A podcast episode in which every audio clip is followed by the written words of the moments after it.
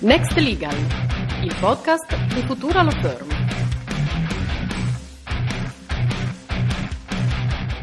Nuova puntata di Next Legal, benvenuti tutti quanti. Oggi parleremo di tecnologia blockchain applicata al settore dell'agroalimentare. Io sono Raffaele Battaglini. Io sono Emanuela De Sabato. E abbiamo come ospite l'ingegner Alessandro Chelli. Ciao Alessandro. Ciao Raffaele, ciao Emanuela, grazie per l'invito.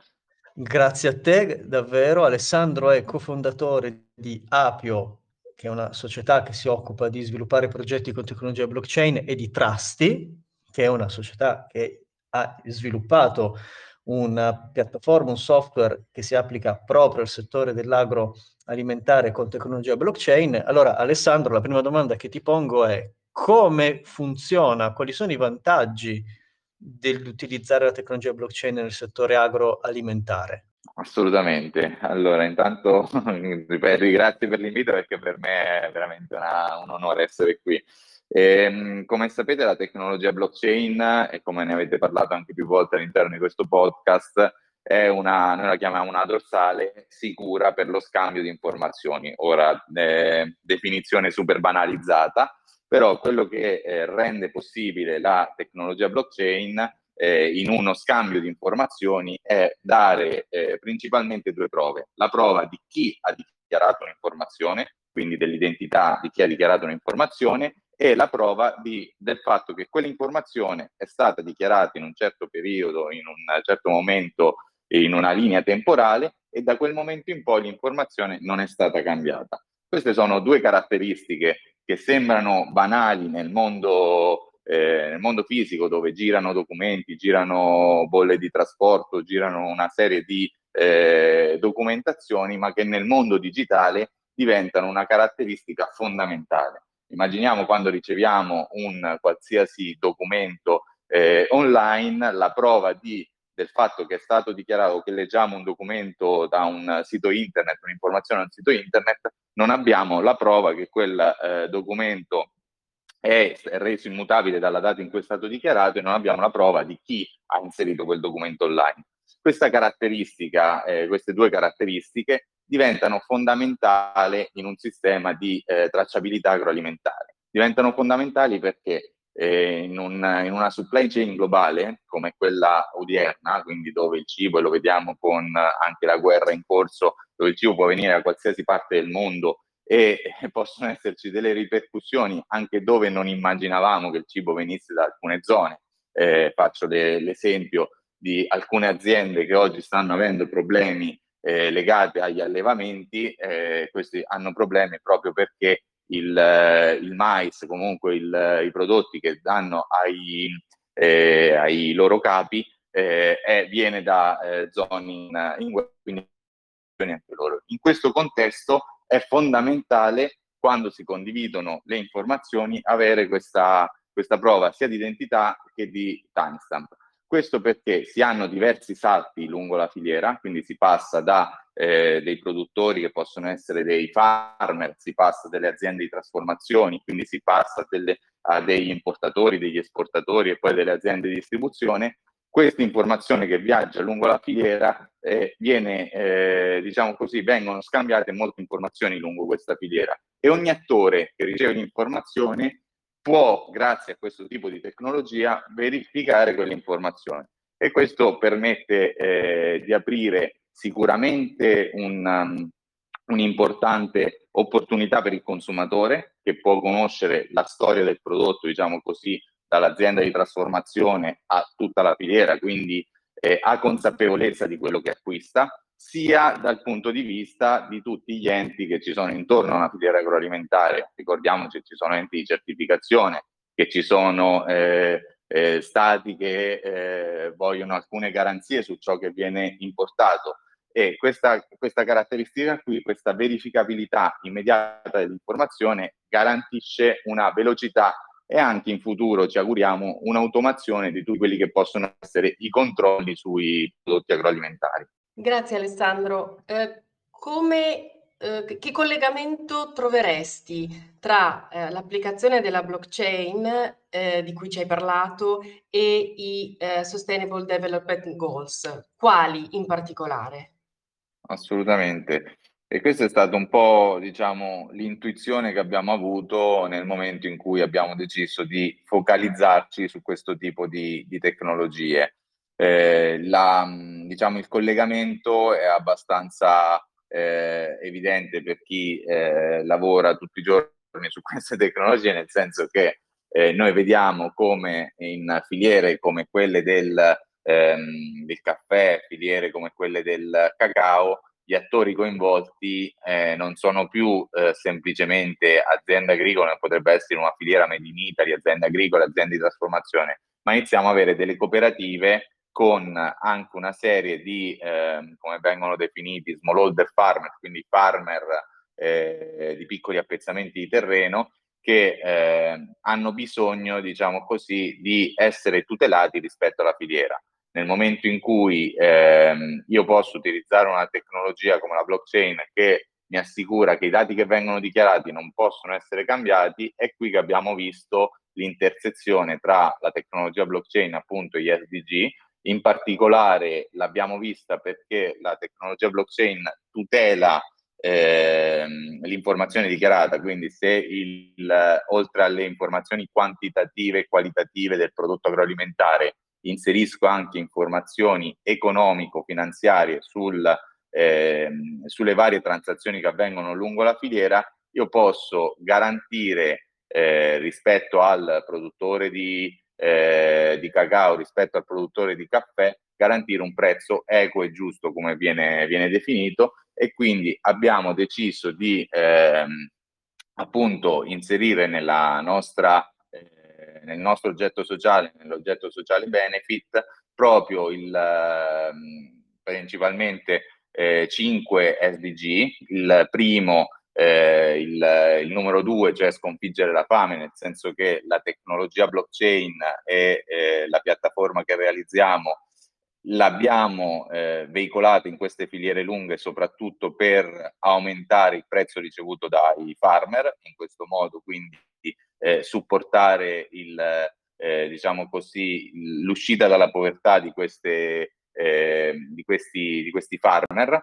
Il secondo che abbiamo inserito è l'SDG numero 8, cioè lavoro dignitoso e crescita economica, che è evidente anche molto collegato con il motivo per cui abbiamo inserito il numero 2. Il terzo che abbiamo aggiunto è l'SDG numero 9, cioè imprese, innovazione e infrastrutture, proprio perché uno degli obiettivi di Trusty e quindi questa piattaforma che stiamo realizzando è portare queste tecnologie non solo verso le grandi aziende, come in passato sono state fatte sperimentazioni su IBM, su Walmart, quindi in filiere abbastanza controllate da importanti aziende, ma stiamo cercando di democratizzare proprio l'accesso a queste tecnologie, e l'evidenza è proprio nel fatto che uno dei primi casi d'uso che stiamo affrontando è quello nelle filiere del cacao in Costa d'Avorio. Il quarto SDG che abbiamo voluto introdurre all'interno appunto dell'oggetto sociale è il consumo e la produzione responsabile, che anche questo è legato alla possibilità di avere informazioni in realtà, e quindi la possibilità data dalla tecnologia blockchain di mettere in collegamento tutta la filiera e avere informazioni in tempo reale sulle produzioni. Questo permette di non solo intervenire in maniera efficiente quando ci sono problemi lungo la filiera, quindi parliamo di problemi legati a contaminazioni o assenza di produzione, ma anche di supportare delle cooperative, delle filiere lunghe, supportarle nel momento in cui c'è bisogno di non tanto seguire il prezzo della commodity, ma magari mettere un premio sopra il prezzo della commodity per promuovere la produzione. E poi l'ultimo che abbiamo aggiunto, l'abbiamo aggiunto per sviluppare un discorso di anche divulgazione rispetto a questo tipo di attività, è quello l'ultimo obiettivo, il 17, la partnership per gli obiettivi della sostenibilità. Quindi la creazione un po' di divulgazione e disseminazione su questi punti. Sì, mi trovo molto interessante l'inserimento, perché non è frequente l'inserimento degli SDGs all'interno del vostro oggetto benefit, perché come ci dicevi, voi siete una società benefit, sai che sono la mia passione, e quindi ti chiederei di raccontarci anche l'oggetto principale benefit che vi caratterizza, in che cosa? Assolutamente, abbiamo deciso di fare società benefit e sappiamo bene che è la tua passione che ci hai anche supportato in questo. Abbiamo deciso di fare società benefit proprio perché ci siamo resi conto che nella realizzazione del nostro modello di business, cioè portare la piattaforma e comunque democratizzare l'accesso a questa tecnologia, ci sono alcune situazioni in cui è impossibile vederci una fonte di ricavo, ma ci sono situazioni che sono necessarie per, diciamo così, raggiungere l'obiettivo. Cioè, se io devo digitalizzare, non faccio nomi, la filiera, e devo rendere trasparente la filiera di un grande produttore di cioccolato, per forza di cose, se facciamo le cose con criterio, mi troverò a rendere disponibili le tecnologie alle cooperative in praticamente tutti i paesi emergenti, cooperative di cacao. Per fare questo è abbastanza evidente che è impossibile affidarsi solo a un ritorno economico, e quindi abbiamo deciso di fare la società benefit perché intendiamo offrire in modalità gratuita o comunque tramite partnership con NGO, quindi società no profit, intendiamo offrire tutti quelli che sono gli strumenti di digitalizzazione e di training per l'utilizzo di questi strumenti a queste cooperative nei paesi emergenti. E questa è una caratteristica che un po' contraddistingue la nostra società, perché il modello di business profit è quello di appunto veicolare una piattaforma e rendere le informazioni trasparenti nei confronti del consumatore, includendo in questo appunto le aziende di produzione, ma facendo questo per forza di cose bisogna sforzarsi e ingegnarsi nel rendere disponibili queste tecnologie in paesi emergenti, e quindi essendo supportati anche da partnership con società no profit. In questo abbiamo già cominciato perché abbiamo partnership con il gruppo Abele, con LVIA, quindi stiamo costruendo una serie di partnership con società no profit ai quali offriamo proprio il training e diciamo così, il supporto per portare queste tecnologie in queste cooperative nei paesi emergenti. Bene, Alessandro, innanzitutto complimenti per questa intuizione e per aver unito questi due aspetti, tecnologia e sostenibilità. In effetti anche noi siamo molto convinti che le nuove tecnologie possono essere un ottimo strumento per perseguire gli obiettivi di sostenibilità e i criteri ESG e i Sustainable Development Goals. Per cui a beneficio anche degli ascoltatori. Pertanto voi avete inserito nell'oggetto sociale il goal numero 2, quindi fame zero, il numero 8, lavoro dignitoso e crescita economica. Scusi perché ce l'ho davanti in inglese, in italiano, e crescita economica. Esatto. Il numero 9 che invece riguarda l'industria, l'innovazione e l'infrastruttura. Il numero 12, consumo e produzione responsabili, e infine il 17, cioè delle partnership con soggetti terzi per raggiungere i primi 16 obiettivi. Diciamo quindi avete unito tecnologia con sostenibilità, evidentemente profili giuridici anche che hanno avuto un impatto, perché avete accolto il fenomeno della società benefit con quindi dei risvolti giuridici specifici, appunto legacy, l'oggetto sociale, ed ovviamente tutta una serie di considerazioni giuridiche sulla forza, sulla validità giuridica della tecnologia blockchain e tutta la contrattualistica evidentemente al corredo per poter utilizzare poi la vostra piattaforma.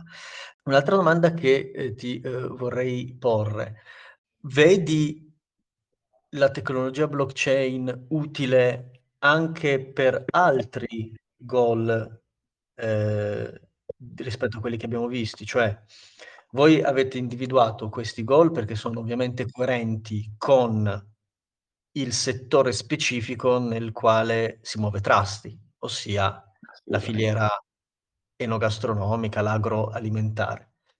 Al di fuori di questo ambito, al di fuori di questi goal, ritieni che la blockchain possa essere utile anche per gli altri goal tra i Sustainable Development Goals? Assolutamente, noi personalmente crediamo fortemente che questa tecnologia sia una tecnologia che permetta di dare evidenza in maniera chiara di una serie di azioni, dichiarazioni, claim e quant'altro.